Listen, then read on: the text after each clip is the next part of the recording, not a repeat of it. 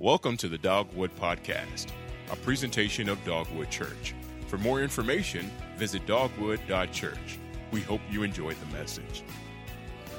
Wow, would you thank this crew one more time?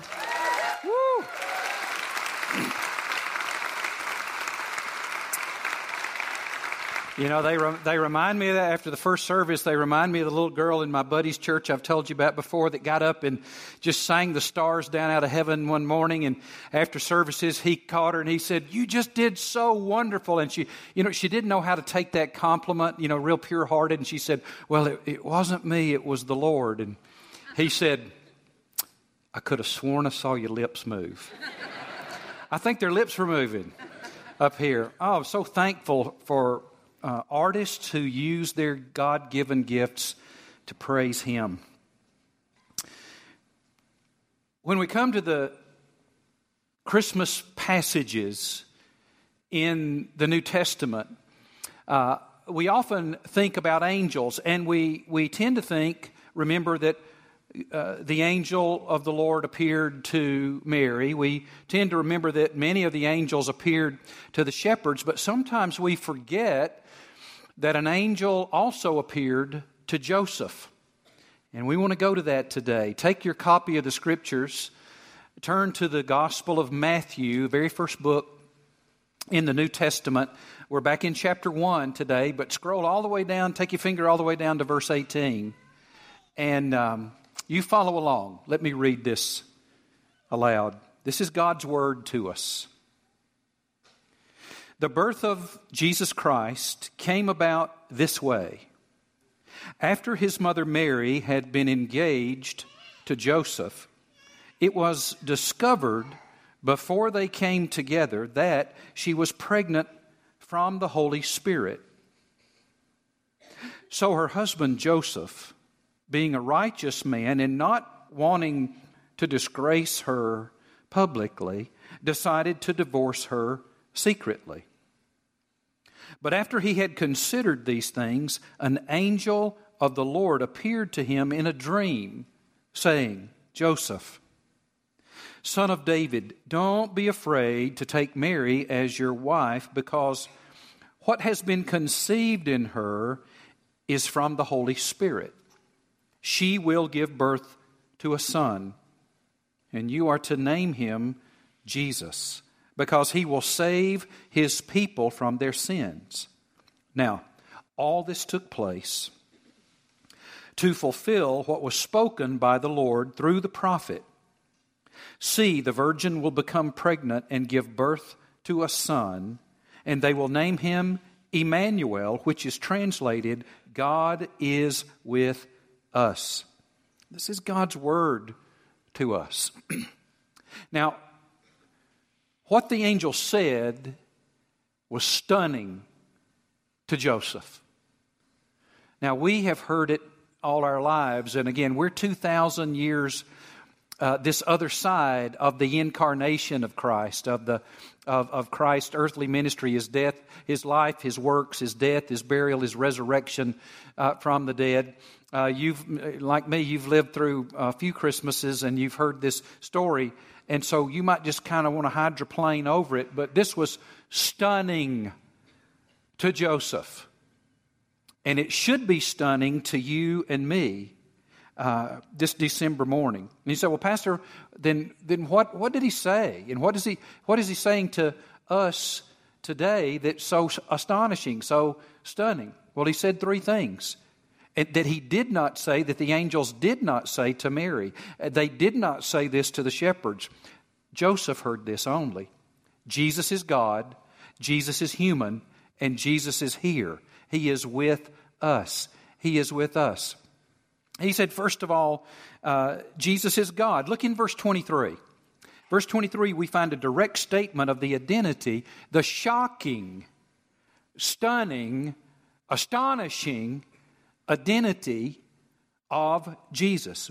And Matthew looks back and he quotes uh, a well known prophecy to the Jewish leaders, the Jewish religious leaders and scholars of the day, and all the Jewish people, goes all the way back to the prophecy of Isaiah, almost 800 years earlier. And he quotes him in verse 23 See, the virgin will become pregnant and give birth to a son, and they will name him Emmanuel, which is translated, God is with us. The son's going to come, but it's God who is with us. Now, wait a minute. The, people say all the time, the Bible never claimed that Jesus was God. Well, duh. Just all over the place.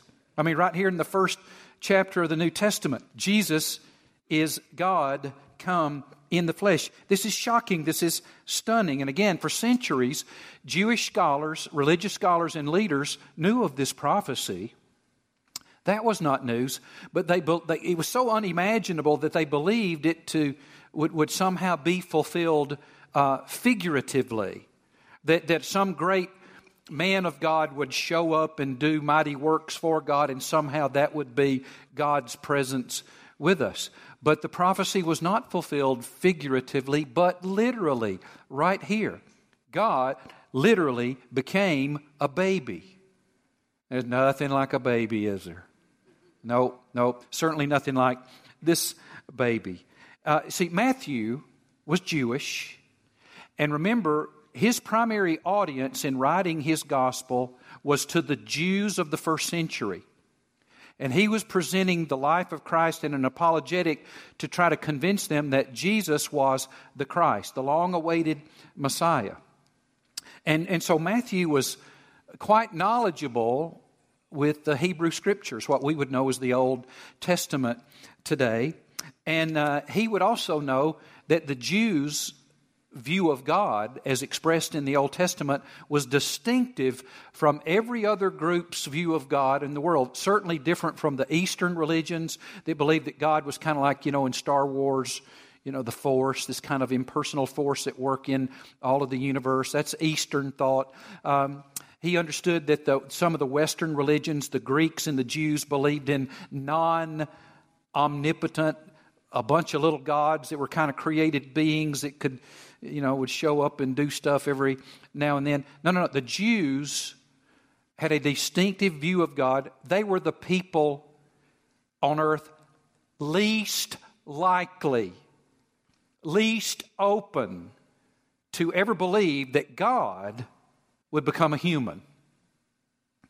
And yet, that's who, that's what Matthew's trying to do, convince them, inspired by God's Holy Spirit. You see, the Jews believed in a God who was both personal and infinite.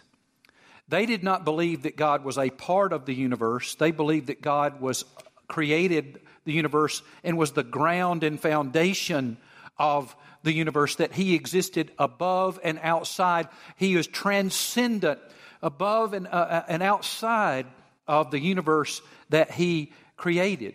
And so uh, they were, again, the people least open to this view. Everything in a Hebrew in the first century, everything in a Jew in the first century would push back at the idea that a human being could be God. Uh, they would not even pronounce the name of God out of uh, think God is so other. And yet, Jesus, when he was here on this earth, by his life, by his ministry, by his own claims to be no less than God in the flesh, and then by his resurrection, he convinced the Jews, the, the Jewish people closest to him in the entire world, that he was in fact God. And later on, he convinced thousands of Jews to, to declare him to be God and to bow down and worship him and commit their lives to him. You see it in the book of Acts, chapter 2. Thousands in one day were convinced that Jesus was the Christ, that Jesus was God. You say, well, okay, Pastor, I can see you're kind of wound up about this Jesus is God thing. Um, and I, I, get it. I, that's, that's the claim of Christianity. But what does that have to do with you and me? Well, it calls for a response to you and me. In fact, it presents you and me this morning in December of 2017 with um, kind of three big issues. First of all, it, it, presents you and me with an intellectual challenge. How many of you have uh, ever uh, traveled and stood on the, uh, the Western Continental Divide in the United States? Anybody, you should try it. It's good, thing out some, along the Rocky Mountains there. You know what a watershed is? It's a ridge and the Continental Divide is a watershed. It, it, means that there's this ridge of mountains, and water that falls on this side of the top of the mountain will flow this way to these rivers and to these oceans, and water that falls on this side of the divide, this watershed, they'll go to these rivers and these other oceans. It divides the water. It makes it, it there's got to be a choice. This stunning claim of Christmas is, an, is a belief, an intellectual watershed. We have to deal with it. Uh, we have to deal with it because this claim of Christianity is the single most stunning, staggering, astonishing claim of the Christian faith. Jesus is God. And we have to say, well, can, do, do, can I possibly believe such a thing? Yet it leaves us no other. Either, you, either you're going to believe it or you're not. You're going to believe it or not. So there's an intellectual challenge that Christmas brings to you and me if we just take the moment to think the least bit clearly about this claim. It also presents you and me with a personal crisis. See, if you go ahead and read of the activity of Jesus in the four Gospels Matthew, Mark, Luke, and John we find that uh, he evokes extreme responses in people. I mean, he, he acts like a giant billiard ball and he breaks up ideas and people's thoughts and ways of living, and they react um, in extreme ways. Uh, some group of people became so furious with him that they tried to throw him off a cliff or kill him. Others uh, were so terrified that he might be who he claimed to be that they cried out, Oh, please, I'm, I'm an unholy man, get away from me. You know, extreme, extreme responses. Why? Because of the stunning claim of Christmas Jesus is God, who he claimed to be. Who he claimed uh, to be. And so, if Jesus is who the angel said to Joseph that he was, and if Jesus is who he himself claimed to be, no less than God in human flesh, um, then you and I have to we have to we have a crisis. We either have to center our lives on him, our entire existence on him, or if he's not who he said he is, then we either hate him or run away from him. He's either He's either God or he's the most evil, wicked, deceiving person who ever lived, or he's nuts. And so uh, that, that's the, we have a crisis here. We have an intellectual crisis, we have a personal crisis we have to deal with, but also he presents us with a magnificent hope. Because if if this stunning claim of Christmas, the angel that Jesus is God, is true, that means this world, our world, is not all there is. It means that, that there is life and love after death. Death is not all there is. That means that evil and suffering one day will be eliminated. And it's not just hope for the world with all of its unending um, problems, but it also means there's hope for you and me with our unending failings our unending sins. There's hope for us. There's great hope in Christ. You see, the, the, the biblical, if God were only holy, he would have never come down to be with, a, with a bunch of riff raff, raff like us. Look around and who you're sitting next to. I mean, you know, you, you, you don't know where they've been. And, uh, and so, uh, you know, he would if God was holy, he would have never come down to earth. He'd, he'd have commanded, you get morally straight and clean yourself up and, and, and, and earn your way to be accepted by me. If God were just only infinitely loving, then he'd have just, he wouldn't have come either. He said, oh, it's no big deal. You'll be okay. I forgive. You know, just, he would have ignored our sin. But the biblical God is both holy Therefore, our sin cannot be overlooked. He's also infinitely loving. Infinitely loving, and so uh, he knew we could never climb up to him. And so he came down to us. The stunning claim of Christmas is God came to earth to do for us what we could not do for ourselves deal with our sin, and find a way to forgive us and reconcile us uh, to Him. So, so that's not all. There's more to this claim of Christmas. The angel also said to Joseph, Jesus is God, but he also said, Jesus is human. Jesus is human. Look at verse 21. She will give birth to a God. No, what? She will give birth to a what? A son, a baby, a human being. Jesus is human. Uh, one of the great lessons of Christmas, the, the, the, the, the Christian teaching of Christmas, is that Jesus was simultaneously fully God and fully human, fully man. Said, so, Pastor, how do you do that? Write this down. I don't know. I don't know. He's God. We'll get to ask Him one day. But that's the teaching of uh, this great, wonderful mystery. He is fully human. You say, okay, okay, Pastor, I, I see that's a, a miraculous thing and a big deal, but practically, what does that have to do with you and me? Well, it has many implications for you and me that Jesus became human. I just want to talk about one today. You ready for this one? I just want to talk about one. It means that um, because Jesus became fully human, we have available to us infinite comfort in suffering. So how's that work?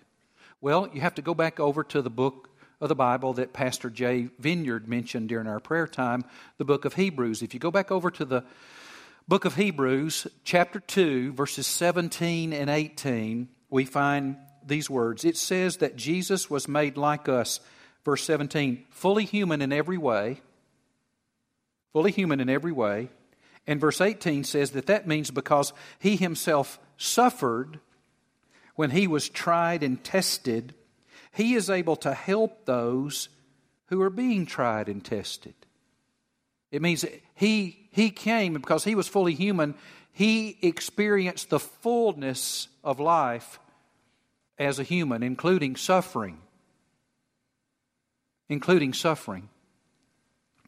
You know, it's uh, sometimes life is hard.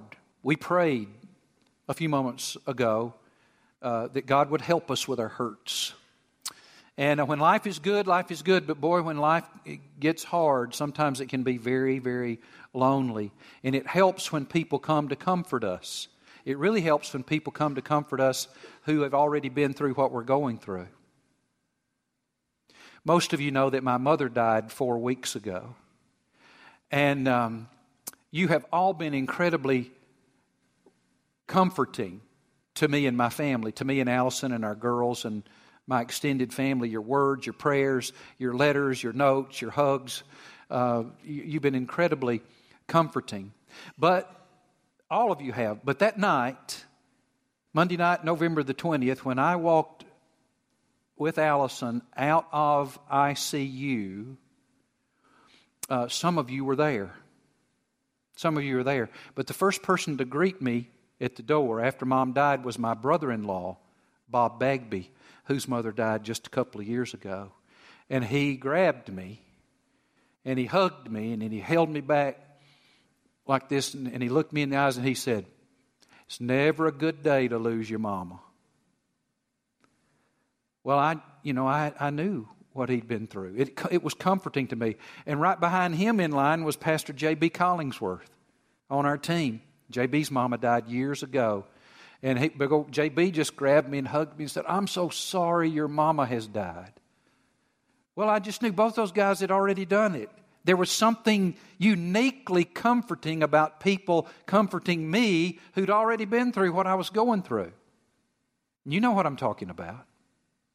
Well, the scripture says that Christmas means, the incarnation means that since Jesus was fully human and that he suffered and that he triumphed over suffering, it means that he now has the infinite power to comfort you and me no matter what we're going through.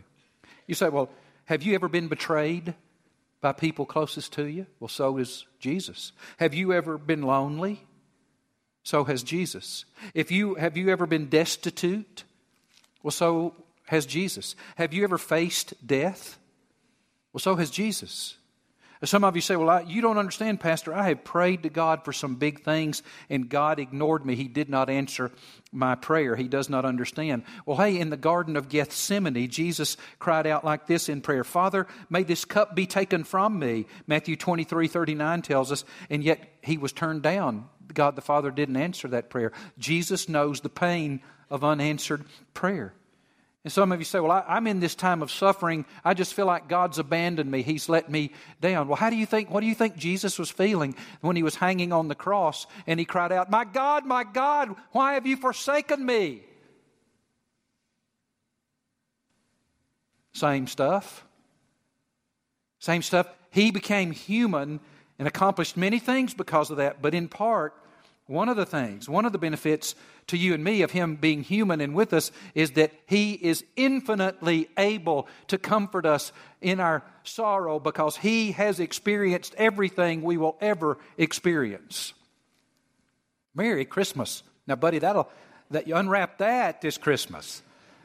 Yeah, I want a God like that. I want a God like this is a stunning claim of Christmas. Jesus is God and Jesus is human. He is human, and that means therefore you can trust him. You can rely on him. You can you because he knows and has the power to comfort and strengthen and bring you through it. I've watched him bring you through many of you through incredible times of suffering and yet here you are. Dust is the smoke has cleared. You're still standing. In fact, most of you are smiling. You know what I'm talking about. What a God, what a God. Well, the angel announced this to Joseph. Jesus is God. Jesus is human, but then he also said, Jesus is here. He is with us, and you can be with him. The purpose of the incarnation of Christ, the purpose of God becoming human on earth, is not just so we'd have this miraculous thing happen, but so you could know him, so we could be in relationship with him. He became uh, human so that you, you could know His love. Through faith in Him, you could know and receive His love and be in a loving relationship with Him. Well, now, th- this calls for an, a response on our part.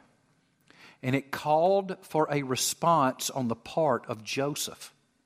When the angel told him these things, if you go on down to verse 24, you'll find that uh, when Joseph woke up, he did as the Lord's angel had commanded him. He married her. Now consider the kind of courage this took, what the announcement of the angel meant to Mary and Joseph. Mary's pregnant. Joseph knows he is not the father. And so he decides to break off the engagement, but the angel shows up and says, Marry her. She's pregnant by the Holy Spirit. Again, let's not hydroplane over that. Picture Joseph's response. What? What does that even mean? You know what it means now, but he didn't. What does this, what? How does this, how does this happen? But Joseph responds. But he knows if he marries her, the culture that Joseph and Mary lived in in first century Palestine was a shame and honor culture. Now, we don't have time to explain all the implications, but it's a shame and honor culture. And so, if Joseph marries Mary, everybody in that shame and honor culture will know that this child was not born nine or ten months after the wedding ceremony and that she was already pregnant. That would mean to the community that Joseph and Mary either had sex before marriage or that Mary was unfaithful to Joseph during the engagement period. The result, either way, would be that they were going to be publicly, formally shamed by their community they would live as second class citizens for the rest of their lives. So here's the message to Joseph. And here's the message to you and me. If Jesus comes into your life, if he is with you and you are with him, you are going to lose your stellar reputation. That takes courage to make that choice.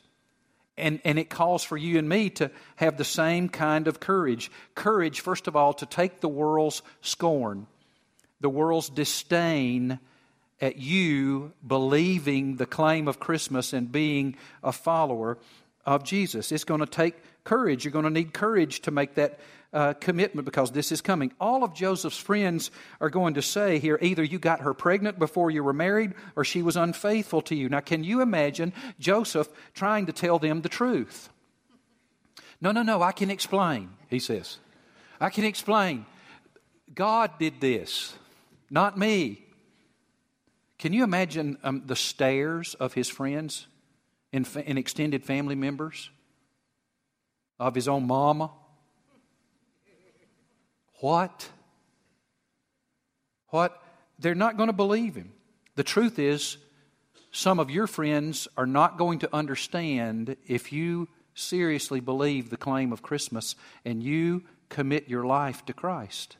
It's going to take courage to do that. Uh, they, they will either all think you're crazy or you will lose your stellar reputation uh, with many of the people that you love and admire. Certainly with our, our culture. Virtually all Christians across the ages have and will experience this same thing in some of their relationships. I, early this morning, I read a report in Baptist uh, Press that in the month of December, over 100 followers of Jesus have been killed uh, in Niger- northeastern Nigeria um, by Fulani herdsmen, and it appears that the national military have been aiding the herdsmen in these attacks. Now, there's almost no physical persecution of followers of Jesus in Western countries. We're not experiencing that uh, today, but there is and will be an increasingly uh, greater amount of ridicule and contempt uh, for those in our culture right here in our community who hold to the historic biblical beliefs of Jesus and follow Him. We're seeing it every day. And so it takes courage to believe and commit to Christ. It takes another kind of, of courage. It takes, and I want you to listen up closely to this one. It takes courage to give up your right of self determination. Now, let me explain that one. Look at verse 21 the angel said to Joseph, And you are to name him Jesus. Let me explain the implications of what happened there. The culture in which Joseph lived was a patriarchal culture. And in that patriarchal, patriarchal culture of the day, it was the father's absolute right to name his children. There were no little, you couldn't go to a baby store and there weren't all these nice little books of baby names, and the wife could sit down and say, Oh, look at all these names. Let's talk about this. There was no talking about it. There was no, t- there was no debate. You, didn't. you know, nobody, the family didn't weigh in on Facebook and give their suggestions for names. You know, nobody but the father had the right, and he had the absolute right to name the children. It meant that the father in that culture had complete rights over their children, and the naming of the children was an exercise of control over the family. And so when the angel came to Joseph, he took that completely away from Joseph. Now, here, here's what you will name him. He took that completely away. And so, by refusing to let Joseph name Jesus, the angel is saying this Joseph, the message to you is that if Jesus is going to be in your life, you will not be his manager, he will become yours. And that's the message to you. If you want to be with Jesus and Jesus be with you, you want to have Jesus be his follower, then that means you're not his manager, he's yours. You give up your rights to control. You give up your rights to self uh, determination. It is the message of Christmas. Now, people come to me all the time and they'll say, Well, Pastor, I'm interested in Jesus. I'm interested in becoming a follower of Jesus, but I do not want to be a Christian if that means that I have to do X or Y. Well, what are they doing? They're trying to name Jesus. No, no, no, no, no. We don't come to Jesus in, on our own terms. We can't be with Jesus on our own terms. He will not be with you on your terms, only on His terms. You see, when you and I come to Jesus, we drop all conditions. We drop all conditions, all conditions. We give up the right to self autonomy, self determination. Um, but it's what Jesus calls us to do. Anyone who comes to Christ has come to him with no conditions, just as I am without one plea, but that thy blood was shed for me. Just as I am. To become a Christian, you're going to have to have the courage to do something that our culture today believes is absolutely crazy, and that is deny yourself. Give up your rights to your life. But Jesus said it in Luke 9 23 if anyone wants to follow after me, let him deny himself, take up his cross daily, lay down your life daily for me, and follow me. I, you follow me, Jesus says, I do not follow you. I do not follow you. Now, I, I, I can't remember, but what book in the Bible do we find the verse that says, To thine own self be true? I can't remember. What book is that? Yeah. Well, see, God didn't say that. Shakespeare said that. Polonius in Hamlet, the, the advisor to the king, said that. And by the way, you know, he was always giving the wrong advice. Polonius said that. That's the, yet that is the that is the view, the prevailing view in our, oh, to thine own self be true. You hear it at high school graduations, you hear it at college commitment exer- commencement exercises. It's a terrible philosophy. There are all kind of problems with that. It's causing us all kind of problems in our culture. Jesus doesn't say to thine own self be true. He says, deny thyself. Take up thy cross and follow me. It is the opposite. It is the opposite. And so our culture is going to think you are crazy to give up rights to determine your own way, follow your own path. I did it my way. You can sell records, but you can't go to heaven. Not if you really believe that. Not if you really, it takes courage to respond to Christmas. You see, we need Jesus to name us. All this confusion about personal identity in our culture is rooted in this. Because it is Jesus who made us. It is Jesus who knows who we are. It is Jesus who knows what we were made for. It is Jesus who knows what will fit us. He is the one who knows our identity. And that means we cannot know who we really are until Jesus comes into our lives. And then we, through obedience, and following Him, learn our true identity. It takes courage to admit that. Also takes another kind of courage. It takes courage to admit that you're a sinner. Courage to uh, take the world's scorn, courage to give up your rights to self determination, and courage to admit, I really am a sinner. I really am in trouble. The angel told Joseph the mission of Jesus. It's right there in verse 21. He will save his people from their sins. That meant his people had sins. Means not only they did, but you do, and I do.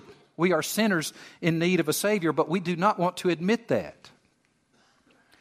We do not want to admit that. But you cannot know Jesus personally. He will not be with you, and you cannot be with Him until we see ourselves as He sees us, and we really are, and have the courage to admit, I am a moral failure. Can you do that? Can you admit, I don't love God with all of my heart, soul, mind, and strength? I don't even want to love God with all of my heart, soul, mind, and strength. I don't love my neighbor as myself, and I don't even want to love my neighbor as myself. I love me as myself. I love me, therefore I am guilty. I, I can't save myself. I need forgiveness. I can't forgive myself. I need pardon before I need anything else. It takes courage and honesty to respond to the claim of Christmas that way, to admit these things, because it means throwing out our old self image and getting a new one through Jesus Christ. Yet that is the foundation of everything else that Jesus wants to do in your life and in my life to bring all the comfort, to bring the hope, joyful humility, heaven after we die. Everything else comes after we have the courage to admit, I am a sinner in need of a, of a Savior. So, well, Pastor, how do I get this courage? Well, you get this courage by looking at Jesus Himself. Because if you think it takes courage for you to be with Him, think about the courage it took, infinitely more courage it took for Him to be with you. See, only Christianity says that one of the attributes of God is courage. No other religion has a God who needed courage, but we do, and we did. Uh, the great theologian J.I. Packer says this. He points out that Jesus could save us only by facing an agonizing death that had him wrestling in sweat in the Garden of Gethsemane. He became mortal and vulnerable so that he could uh, suffer, be betrayed, and killed. He faced all these things for you and considered you worth it. Consider, see Jesus facing the darkness for you. See him facing the darkness for you. Next Sunday, we've already talked about it, it's Christmas Eve. Four identical services. Every one of those services, we're going to sing the great Christmas carol, Hark, the Herald Angels Sing. Now, when I was a little kid, I thought it was all one sentence and that that was the name of the angel. You know, Hark, the Herald Angel, Mr. Hark Angel. You know, I thought I didn't, you know. But anyway, it doesn't mean that, you know. So, so we're going to sing that beautiful Christmas carol. There's a line in that Christmas carol that we sing through. It's so meaningful. Uh, we'll sing it next week. I want you to start thinking about it. It says, Mild he lay his glory by. I mean, his glory, his weightiness as God. Mild he put it aside. He lays his glory by. What does that mean? That means he did it willingly. That means he did it on purpose. That means he did it voluntarily. That means he did it lovingly. No one forced him. It was not his duty. He faced unimaginable pain and suffering and death out of love for you while you were still a sinner, while I was still a sinner, shaking my fist in the face of God. He had the courage to do that. Well, why did he have the courage to do that? Because he loved you. But God, Romans 5 says, demonstrates his love toward us in this that while we were still sinners, Christ died for us. And that's how you get the courage to face the world's scorn, to give up your rights to self direction, and to admit that you're a sinner and throw yourself at the Christ of Christmas for salvation by faith. See Jesus doing all he did for you, and it will draw out your love for him and the courage to make this commitment in the face of these difficulties. So, why don't you do that now? Pray with me. Let's pray. You take a moment and you pray, Lord,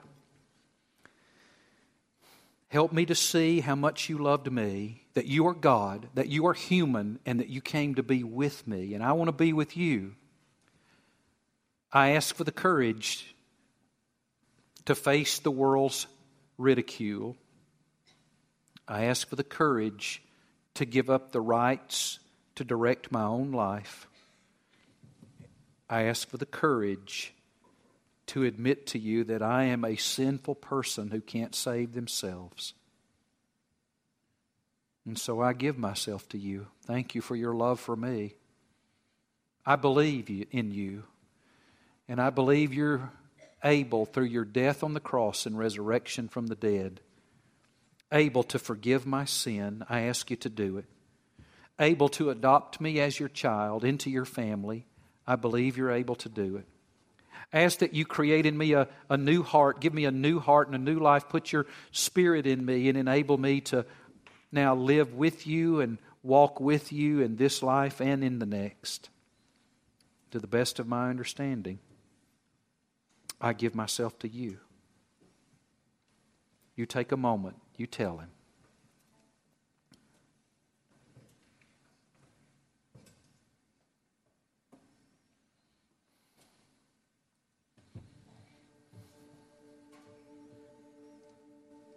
Lord, thank you for hearing these prayers. Thank you for the gift of new life at Christmas through faith in you. And it's in Christ's name that we pray. Amen. Thank you for listening to the Dogwood Podcast. We hope you enjoyed the message. For more information and other sermons, visit dogwood.church. If you would like to give to Dogwood Church, you can use your smartphone and text keyword Dogwood to 77977 or click the Give link online. You can now download the Dogwood Church app for Apple and Android devices for podcast, video, and to give.